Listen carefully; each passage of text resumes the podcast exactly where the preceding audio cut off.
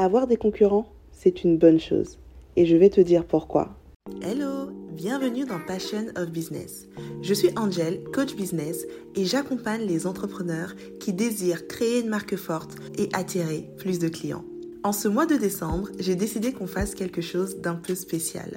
Le calendrier de l'Avent spécial business. Je vais partager avec toi un épisode par jour pendant 25 jours, donc jusqu'au 25 décembre, sous forme de tips, d'astuces ou encore de conseils pour t'aider à planter les graines qui vont porter du fruit en 2023 dans ton business. Installe-toi bien, prends un bon chocolat chaud, prends ton bloc-notes et c'est parti pour l'épisode du jour. En fait, je crois que le rêve secret de tout entrepreneur, c'est de se lancer sur un marché où il y a zéro concurrent, d'arriver, de tout péter, de rafler la mise et d'être le grand gagnant. Malheureusement, ça ne se passe pas toujours comme ça.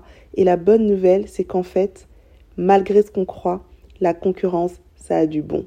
Quand tu arrives sur un marché et qu'il y a des concurrents, déjà, tu dois te dire une chose, ça veut dire qu'il existe un marché.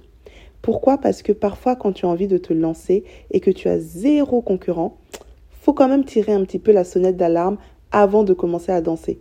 Pourquoi? Parce que ça veut dire que s'il y a zéro concurrent, ça veut dire qu'il n'y a personne sur ce marché, bah, tu dois te poser la question de pourquoi?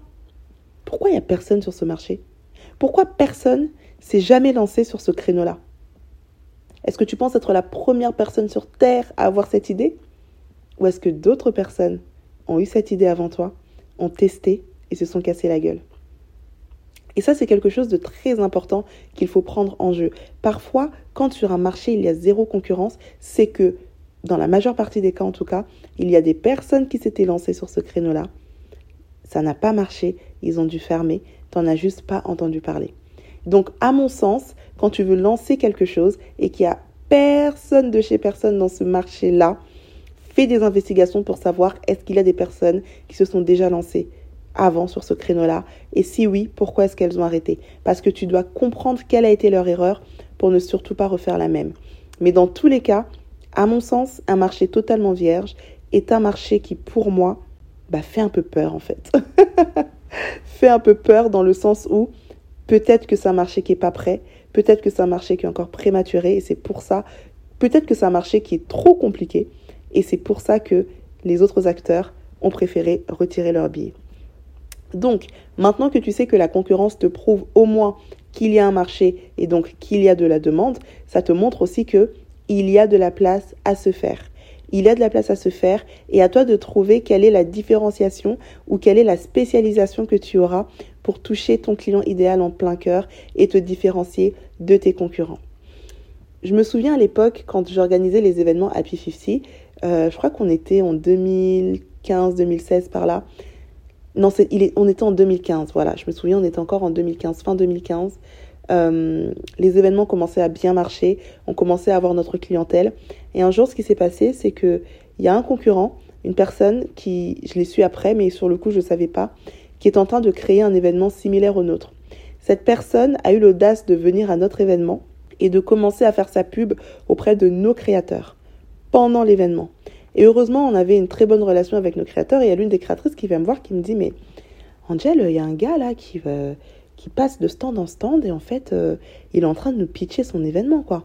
Genre, il nous a donné sa carte et tout. Je me dis Sérieux, c'est pas vrai. Et je lui dis Bah, mais c'est qui? Et elle me le montre. Elle me dit C'est lui. Et donc, je vais le voir. Je lui dis Mais bonjour, euh, c'est comment? J'ai appris que vous, vous, vous recherchez les organisateurs. Oui, parce que il, avait demandé à l'un des créateurs, mais c'est qui les organisateurs? Et donc c'est moi, bonjour. Et, euh, là, il commence à me dire, oui, euh, j'aime beaucoup votre événement. Euh. Et je lui dis, mais oui, mais justement, je, j'ai cru comprendre que vous étiez en train de, de parler un peu à chacun des créateurs. il me dit, oui, non, mais en fait, on est en train de travailler sur un événement, rien à voir avec le vôtre, hein, mais vraiment rien à voir. Nous, c'est sur le make-up ou la beauté, ou je sais plus trop. C'est la beauté, je crois c'est sur la beauté, donc rien à voir. Euh, en tout cas, j'aime beaucoup ce que vous faites, blablabla. Bla, bla. Ok, cool. Il part, et je vous dis, hein, dix jours plus tard, mais vraiment, jour pour jour, dix jours plus tard, mon associé m'envoie un flyer qu'ils ont fait où ils annonçaient un événement qui allait arriver. Et cet événement, ils allaient le faire dans la même salle que nous, avec le même type de créateur que nous, sur exactement le même créneau que nous.